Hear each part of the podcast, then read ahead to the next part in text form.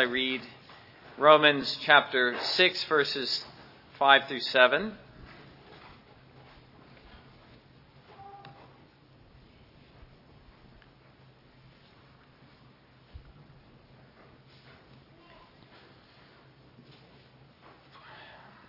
And hear the word of God. For if we have been united together in the likeness of his death, certainly we also shall be in the likeness of his resurrection, knowing this, that our old man was crucified with him, that the body of sin might be done away with, that we should no longer be slaves to sin. For he who has died has been freed from sin.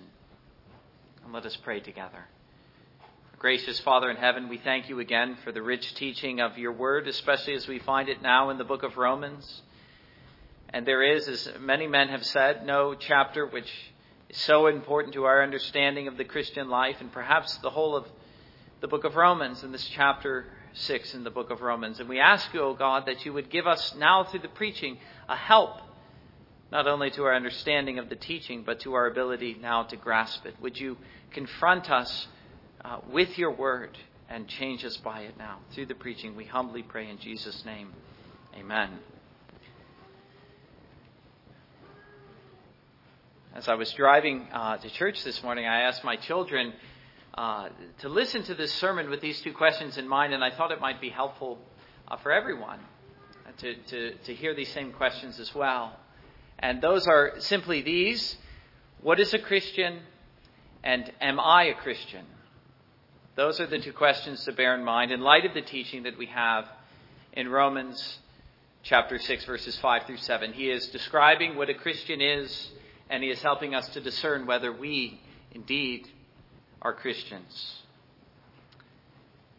And as we're moving through chapter 6, we come now to verse 5, and there we find a, com- a, a kind of summary of what has gone uh, before. He has just said that as many as were baptized into Christ Jesus were baptized into his death, and therefore all such have been buried with him through baptism into his death. And if so, then just as he was raised from the tomb, so too we should walk in newness of life. That is the argument of verses 3 and 4, which we considered last time, and I more or less uh, gave that argument verbatim.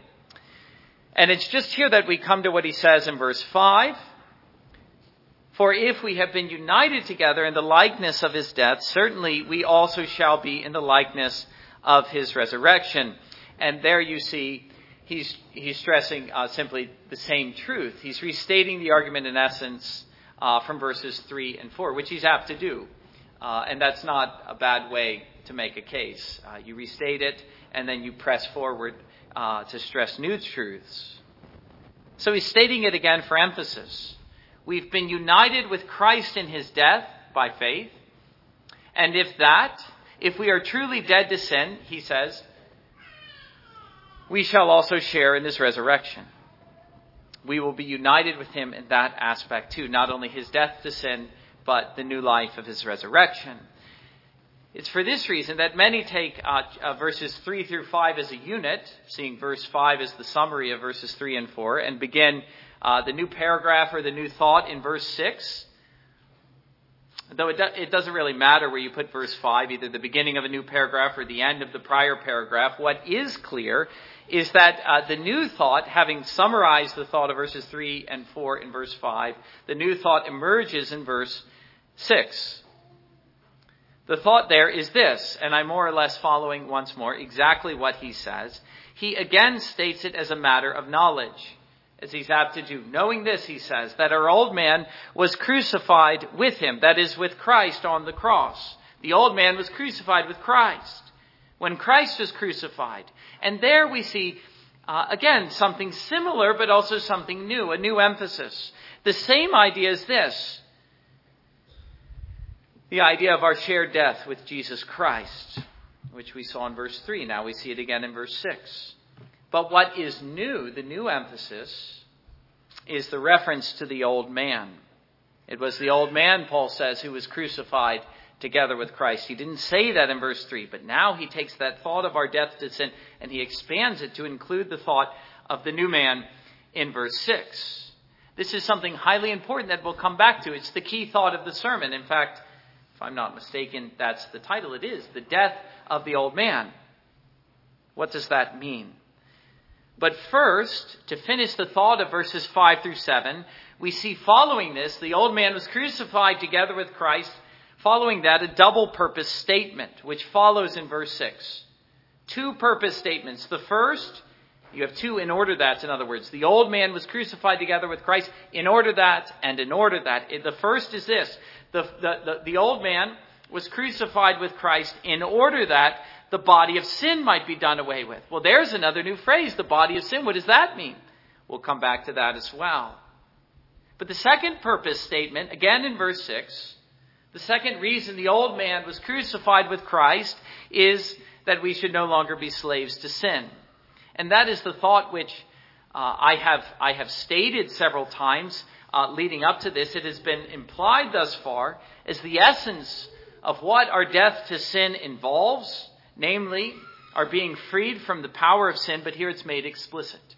The old man was crucified together with Christ in order that we would be free from sin, no longer slaves. And then in verse 7, Paul sums uh, up the matter in an axiomatic way by stressing the fact that he who has died has been freed from sin. More or less a restatement of what he just said.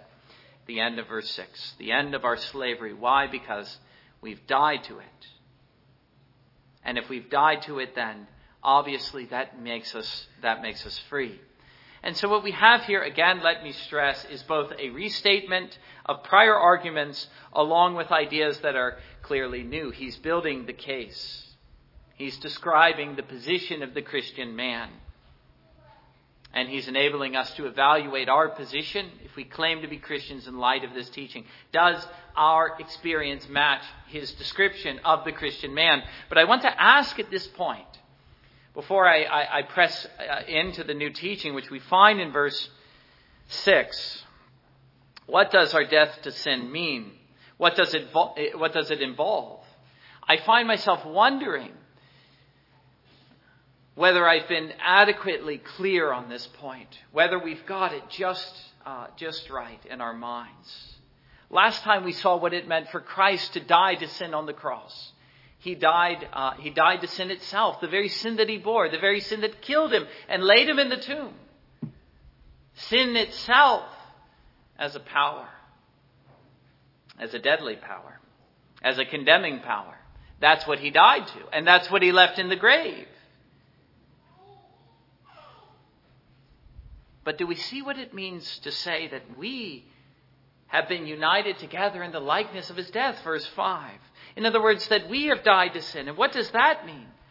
Well, let me give my definition of what the death, uh, what our death to sin involves. And this uh, is something that we have to bear in mind if we want to go forward. Our death to sin must be seen as a definitive, decisive breach with the power of sin. As a definitive, decisive breach with the power of sin. I want to stress this because it's the key thought of the passage and nothing that follows will follow unless we have this clearly in our minds. The original assertion, you remember, being in verse 2. He asked the question, shall we, shall we continue in sin that grace may abound? Far from it, Paul says. For, for how uh, shall we who died to sin still live in it? You see, the fundamental assertion, the leading thought is the believer's death to sin. How did it come about? By his his sharing in the death of Christ. That's how the teaching begins to expand. But the, the leading assertion is that we, if we are Christians, have died to sin.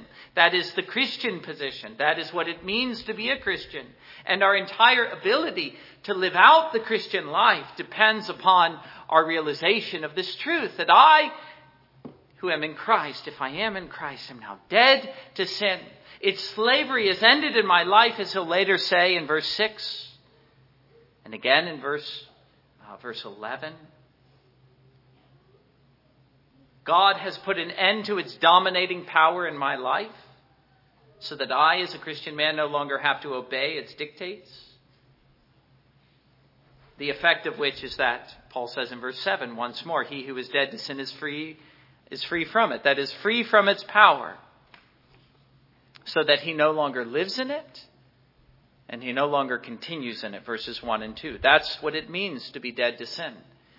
But what about the idea of new life, which Paul introduced at the end of verse 4, when he says that even so, just as Christ was raised, even so we should also walk in newness of life. So you have death to sin on the one hand, but on the other hand, you have the idea of newness of life. Do you have a clear sense of what that means as well? For the Christian life, let me be equally clear, is not just something negative. It is more than mere negation. I'm dead to sin. It's also something positive, and it's especially something positive. It involves new life. Again, we saw what that meant for him, verses 3 and 4. That is, for Christ, when he rose from the grave, the beginning of something new. The end of the old, namely, the relationship with sin that he bore for us in that brief period in the days that he lived on this earth.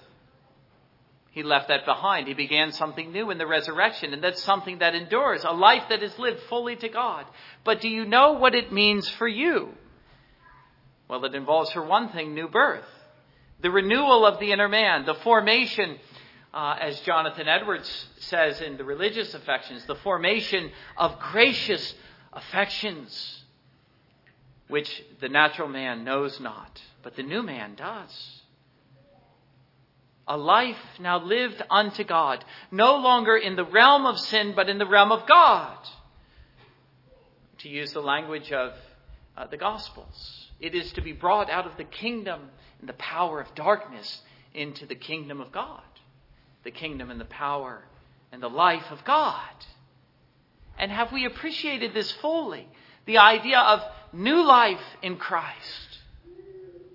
Do we know it for ourselves? Do we know anything uh, as a personal and a practical concern of the, new, the, the, the newness of life that he speaks of in verse 4? Or do we find as we read and hear of these things that Paul is speaking of something strange? You see, this is the way to read Scripture, and this is the way to listen to sermons. It is always uh, I once heard it said, and I think this is, this is an appropriate way, not just apply Scripture to yourself, but apply yourself to Scripture. See if you fit the description. Well, here's the test it's what he says in verse 6. It's whether we know what Paul knows. It's a matter of personal, practical knowledge, knowing this, that our old man was crucified with him, that the body of sin might be done away with that we should no longer be slaves to sin. The key idea, therefore, the principal thing that the Christian knows, at least within uh, the, within the vantage point of verses 5 through 7, is that our participation in Christ's death on the cross, verse 5, involves, involves the crucifixion of the old man. We know that the old man has been crucified with Christ. Why do we know it? Because we've been united together in the likeness of his death, verse 5. And if so, then we know that the old man was crucified. And by implication, we also know something of the new life of the new man, as stated in verses 4 and 5 and later in verse 11, but implied in verses 5 through 7. Well, who is he? Not the new man, but the old man. This is a crucial question. It's a debated question. And I would argue that our ability to live the Christian life and even our ability to know what it means to be a Christian ourselves depends upon our understanding of what Paul means by the old man. And I'm sorry to tell you, it is debated, though it shouldn't be, because the idea is so clear. The old man, now you have to take together everything that he's been saying. We haven't gotten past chapter 5, verses 12 through 21, and I doubt uh, we will at least until chapter 9. The contrast between Adam and Christ. The old man, bearing that in mind, the old man was the man in Adam, the man who participated in the sin, the man who was guilty thereby, the man who dies, the natural man who was born into this world according to the flesh. The natural man descended from Adam one who is born in sin and lives in it. He continues in it. He can't help himself. He's a sinner. One who is thus a slave to sin. And so the old man is the old self. He is the person we once were before we were Christians. Sometimes this is dramatically played out in a man's life. Uh, a man is converted, for instance, and he might change his, his name. Uh, the very author of this book did that, or, or letter, rather. He used to be Saul of Tarsus, the man uh, who hated the church. And I doubt anyone ever hated the church as much as Saul did. But what was amazing to see in his life is that God changed him as radically as he ever did anyone. And as a result of that change, well, he was a new person. Uh, and so he even took on a new name. No longer the persecutor of Christ and his people, but he who now preaches uh, the very name he used to hate. Saul became Paul. But you needn't go that far. The point is the same whether you keep your name or not. It's just that the effect of our union with Christ, verse 4, or verse 5 rather, especially at the, the moment of our conversion, which is incidentally the moment of our justification, at that very moment, the old man is gone. The person I once was, I'm not that person anymore, Paul is saying. I, if I am a Christian, have changed. God has changed me. I am a new man. God has changed me completely. He's renewed my affections, going back to Jonathan Edwards. I now find in me gracious affections that I did not know before, but now they're there. He's given me new life. But the old person is completely gone. He's dead. He's buried in the grave of Christ, and he's left there forever. I needn't bother with him again. He can't bother me anymore. And yet, here's where the error creeps in. And it's an error I want you to leave behind this morning. It's that sometimes we falsely speak of the old man as though uh, he were still there, as a kind of nuisance to us. As though the old man were still alive, there to trouble us all the days of our life. But do you realize that is to deny the very teaching of verse 6 that we know if we are Christians, if we are in Christ and have been united together in the likeness of his death, we know, we are certain that the old man has been crucified together with him. He's been killed off. It's not only to deny that, it is to deny the very effect of conversion, what it means for a man to become a Christian. If you are a Christian, then the old man, the man that you were in Adam, your former self, has been crucified with Christ and buried in the grave and left there, never to trouble you again. It is uh, in line with this very thought that the Apostle Paul will say in Galatians chapter 2, verse 20. And you, will notice uh, how he's animated by exactly, exactly the same feeling although he's expressing it here as a personal concern. I have been crucified with Christ. It is no longer I who live, but Christ who lives in me. And the life which I now live in the flesh, I live by faith in the Son of God who loved me and gave himself for me. I, as a person, as an individual, as a personality, I have died. But now the life that I live, I live by virtue of the life that he lives in me. Do you know this, Paul says? Paul says, if you are a Christian, then you do know it.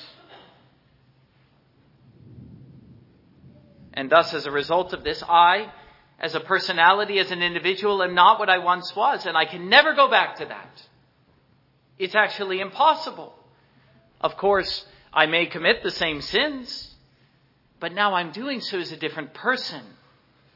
I'm now doing them as one who is in Christ rather than one who is in Adam. And of course, in one sense, that is far worse. But don't think in that moment, even though Satan would have you to think it, that you're simply reverting back to your former self. That the old man is somehow revived or resurrected when he is in fact dead. You see, that's actually impossible. And it's just to confuse the terms and to muddle your thinking to say, well, because I'm going back to the ways of my former self, therefore I am my former self. Paul says in another place, if any man is in Christ, he is a new creation. The old things have passed away, the new has come. That is clearly. And all of you who have been saved, truly, know this for yourselves a decisive event in a man's life, and there is no way to go back. The old has passed, the new has come. And I can no more go back any more than Christ can leave the presence of his Father and go back into the grave or, or go back onto the cross. He never will. Indeed, he cannot. And so neither can you. That's why you have to begin with the teaching of verse 5 and of verse 3 that we've been baptized into him. We've been planted into him, and therefore, what is true of him will be true of me. And what is true of him is this once he rose up from the grave, that was not only the end of the old, but the beginning of the new. The old is past, the new has come. And don't you see, Paul says, if we've been united together in the likeness of his death, again, verse 5, certainly we shall also be in the likeness of his resurrection. Does it not? Does the thought not obviously follow? And the practical implications of this are enormous as well as obvious. And so I trust that you all, all of you who are truly saved, are already aware of the implications of the new life, of the new man who is in Christ. And I'm just here to remind you. These are things which you already know, though at times perhaps you've forgotten them. Well, let me remind you. The way is a result of your conversion your engrafting into Jesus Christ, savingly by faith. Your entire life has changed. Your disposition, your desires, the very person you are, something new. I'm not the man I once was. You know, people in the world sometimes say that, but only a, a Christian can truly say it. A man who is actually born again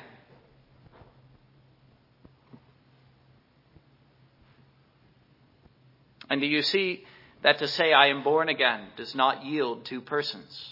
That is the fallacy of claiming the old man is still there. That is not the effect of the new birth. It does not yield the new man and the old man existing side by side. But it is to say, rather, once I am born a second time, the old person is gone. He's done away with. Where did he go? Well, here is the teaching. Take John 3 together with Romans chapter 6. He died with Christ on the cross. And thus it was necessary, Paul says, along with Jesus, in order for me to have life, a spiritual and eternal life along with Christ, it was necessary for me to be born again, now by the Spirit of God. And so the teaching is this simply the old man is dead he is gone, never to return. And I, as a Christian, am something new. I'm a new man. I'm a new person. I'm born again. The old is past, the new has come. But what about Ephesians chapter 4? Because Ephesians chapter 4 is the passage. Now, I read it earlier, and I'm going to turn there again and, and just remind you of what he says there. It's the passage that it makes people stumble, it makes people speak uh, in this muddled way as though the old man were still there and we have to, if we want to be sanctified, continually put him off. In other words, we have to keep killing him. Well, it's important to read the entire context. It's true that he says that you are to put off concerning your former conduct the old man. And you are to put on the new man, which was created according to God in true righteousness and holiness.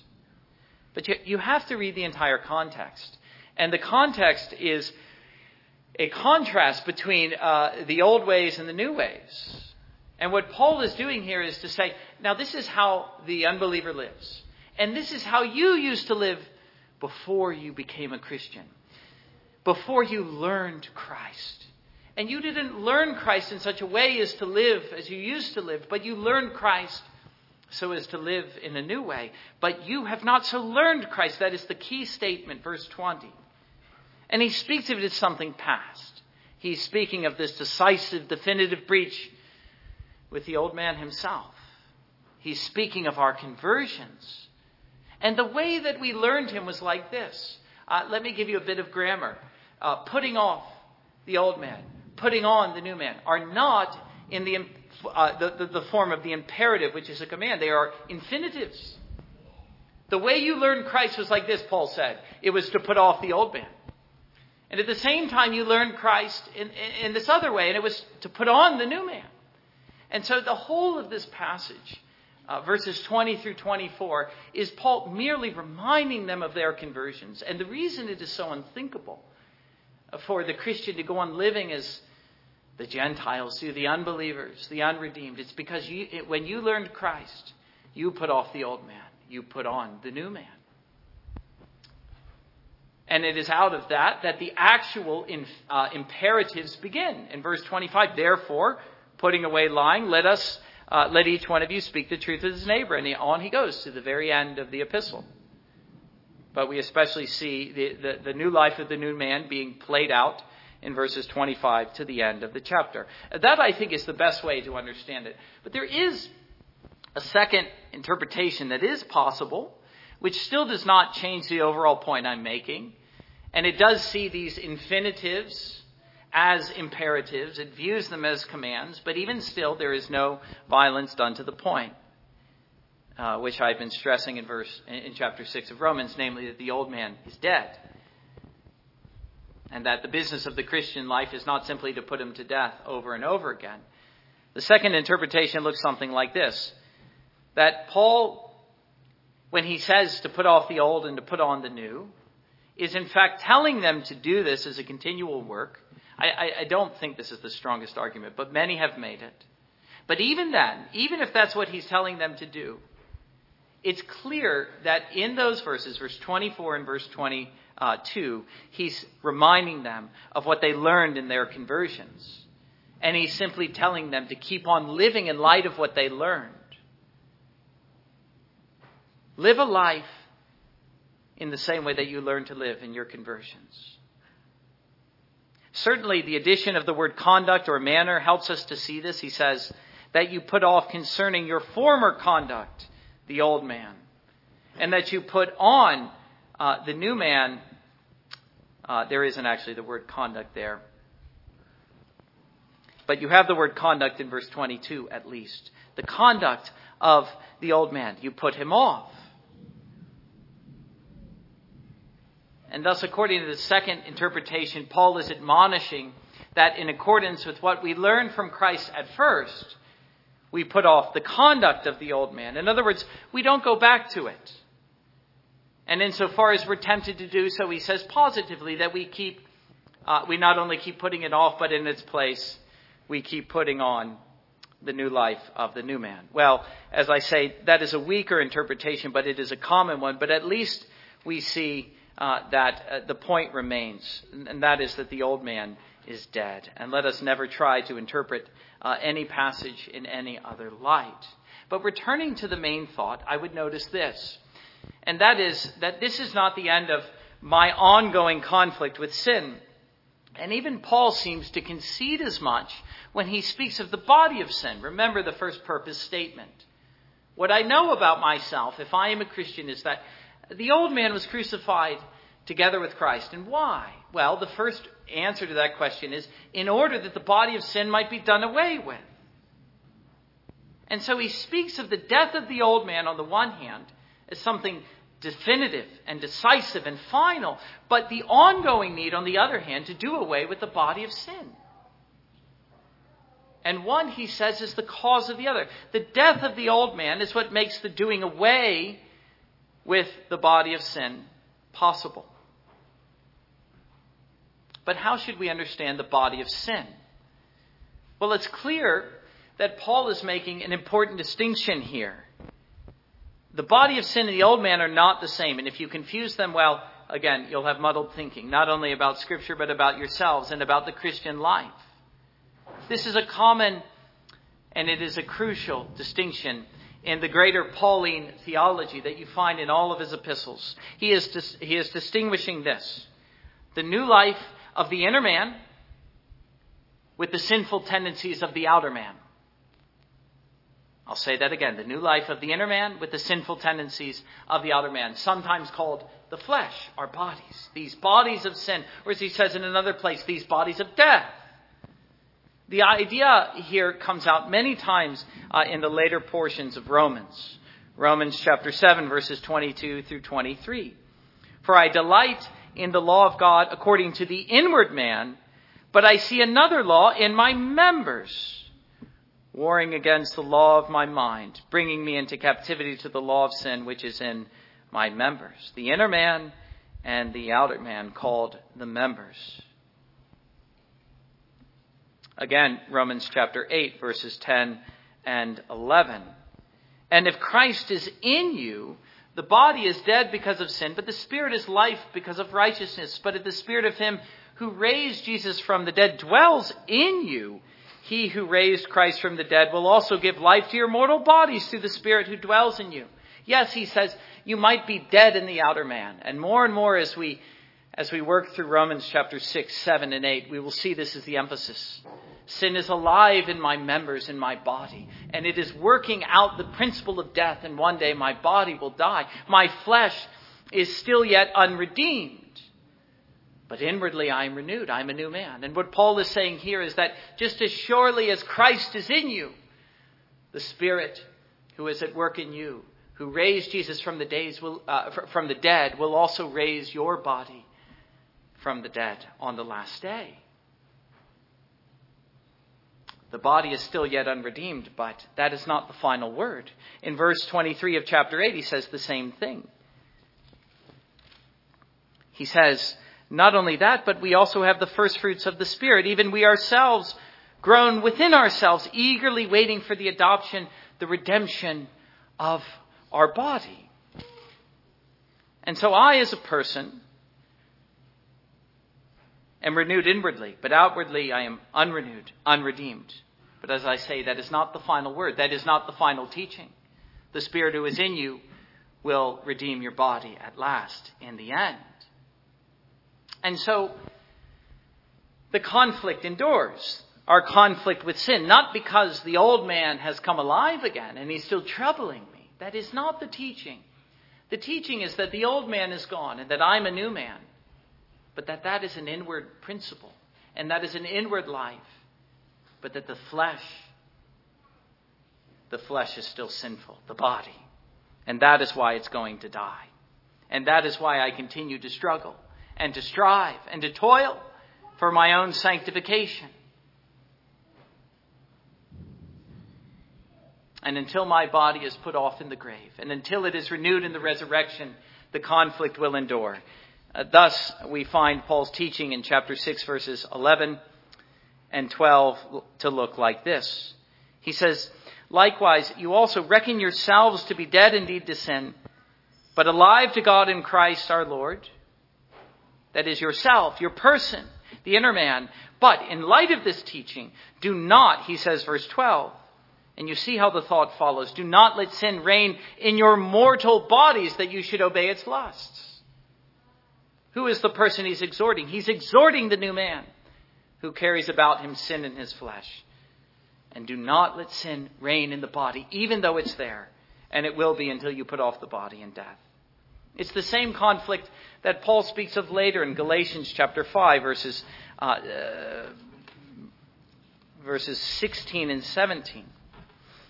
He says, I say then, walk in the Spirit, and you shall not fulfill the lusts of the flesh. For the flesh lusts against the Spirit, and the Spirit against the flesh. And these are contrary to one another, so that you do not do the things that you wish. The presence, he says, of two contrary principles the Spirit and the flesh.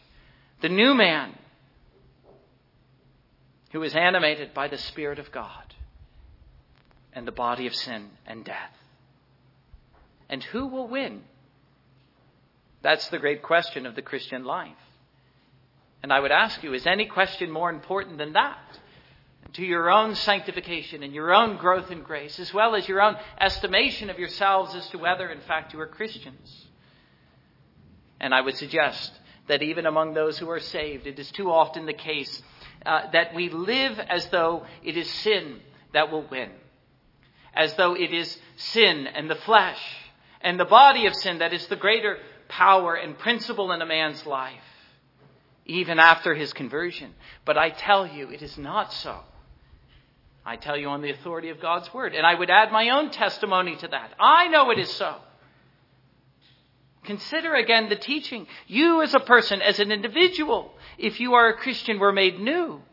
The old has passed, the new has come. Why? In order that the body of sin might be done away with. Do you realize that's the point? That's the purpose. That's the effect of the new man. It is the doing away of the body of sin in the sense that it's defeated. Once again, the teaching of Romans chapter 6 verses, uh, verses 11 and 12, he says, reckon yourselves or realize this about yourselves. That you're dead indeed to sin, but alive to God in Christ Jesus our Lord. And then in light of that teaching, won't you go on? Won't you go on with your sanctification? Won't you live out this life? Stop living like slaves to sin. Do not let sin reign in your mortal bodies to obey its lusts. The slavery is ended. The new life has come. And the victory, uh, the victory is, well, it's already begun. And victory in the truest sense is nigh. You see, this is not what he is describing a losing battle. He's not saying what you sometimes say to me, well, I just, I struggle to stop and I can't stop. That is not how Paul describes the Christian. That is not how he describes his relationship with sin. Yes, sin lives in the body, and even in some sense, it reigns in the body. But it doesn't reign in me as a person.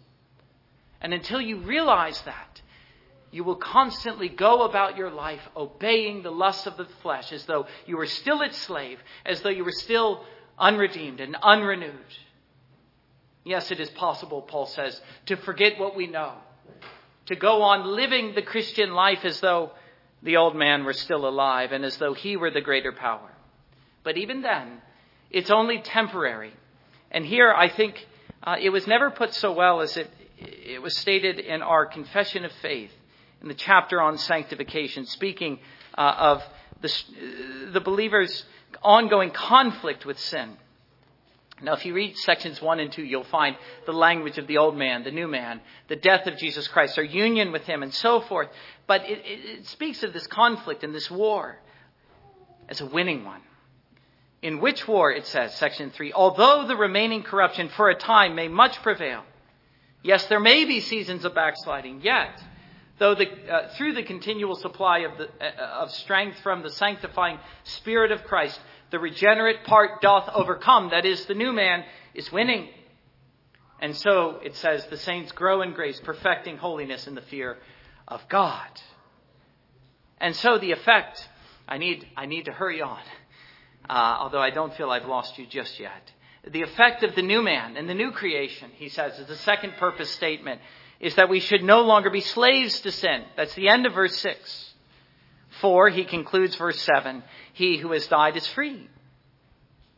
As a kind of axiom once more, something that's always true. As soon as you die, you're free from the former relationships.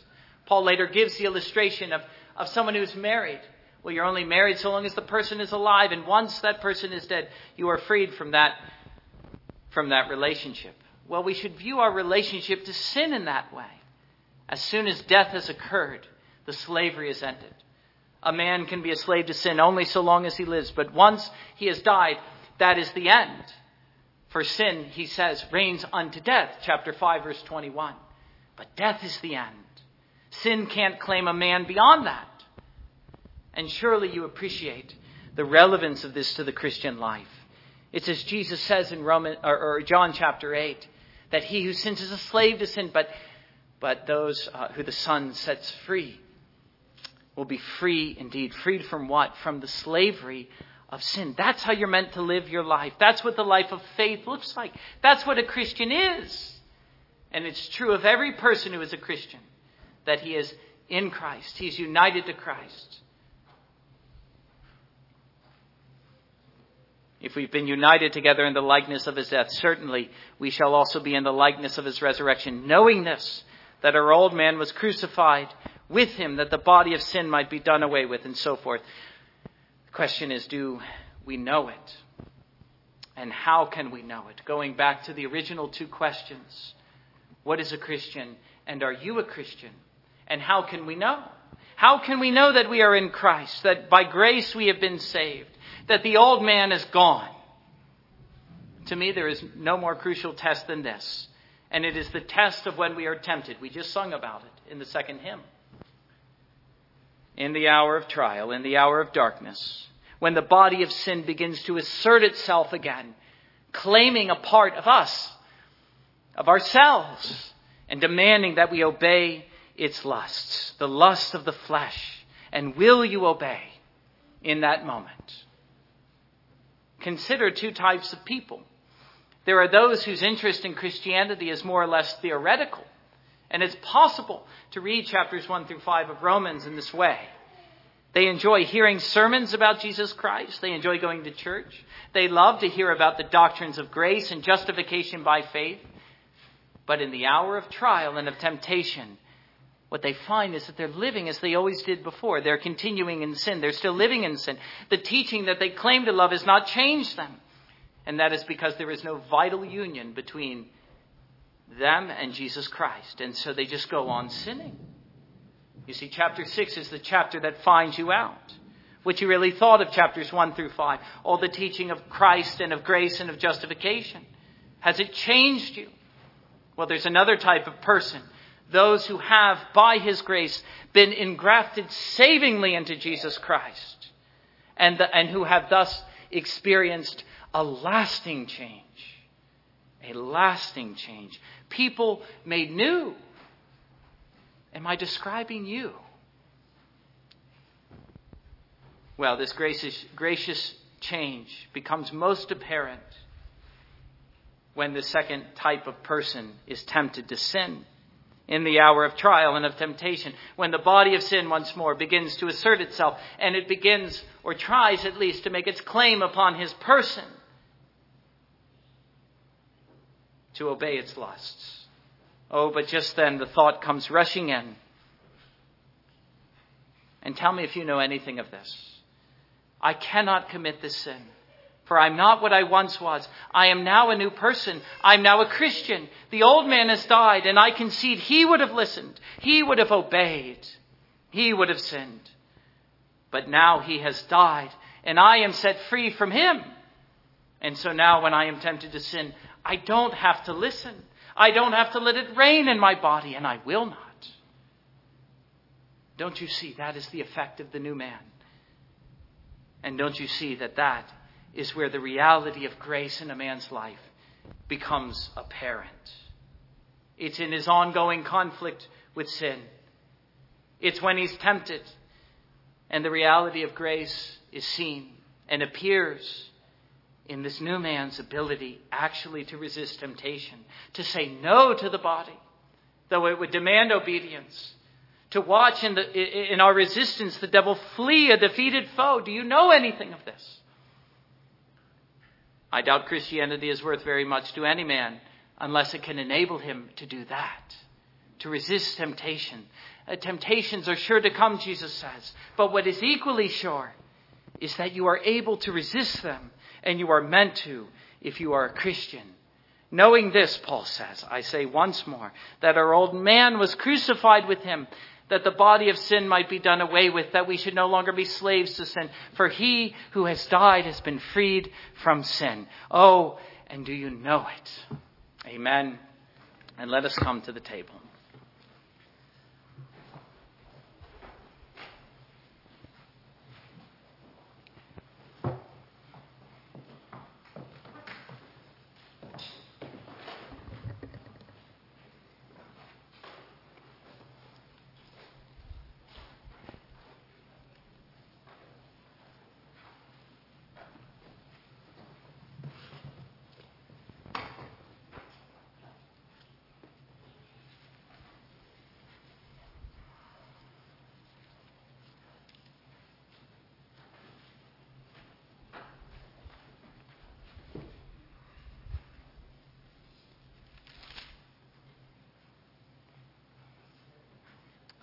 I need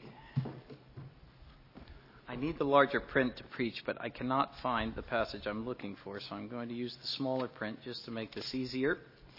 I know it's in Mark chapter 14. That's a great preaching Bible, but it doesn't have any of the little titles, and I, I confess even now I depend upon them in a pinch. There we are. Jesus institutes the Lord's Supper, verse 22. How helpful. And as they were eating, Jesus took bread, blessed and broke it, and gave it to them, and said, Take, eat, this is my body. Then he took the cup, and when he had given thanks, he gave it to them, and they all drank from it. And he said to them, This is my blood of the new covenant, which is shed for many. Assuredly, I say to you, I will no longer drink of the fruit of the vine until that day when I drink it new in the kingdom of God. And when they had sung a hymn, they went out to the Mount of Olives. Well, what can I say here that I haven't said before? I'll just say it again. Uh, Jesus Christ is connecting his grace with his person, and in particular, the, our experience of grace with his person as one who was crucified, and by implication, one who was also raised. Do you want to know the, the grace of Jesus Christ? the death to sin, the new life, and then the growth of the new man, and the victory of the new man, well, then you need to receive grace from Jesus Christ. You need that grace in the hour of trial. You need that grace even now in the hour of worship.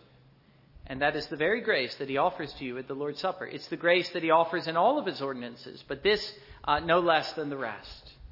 And he offers that grace as connected and is uh, symbolized through the bread and the wine, uh, symbolizing his death, especially on the cross. His death as the basis of our own, grace to help in time of need. It is called a means of grace. This is not just our memory, our memorial of Jesus Christ. This is our coming to Him afresh and, uh, afresh and saying, Oh, Jesus, help me. For I have indeed been made new, but still I find I am engaged in this bitter conflict, and I need you to strengthen me. Strengthen me in the inner man. You've made me new, you've washed me, you've, cl- you've cleansed me, but I need you still to wash my feet. I'll have something to say about that this evening. And to such as, uh, as have this hope, the table is for you. It is meant for you.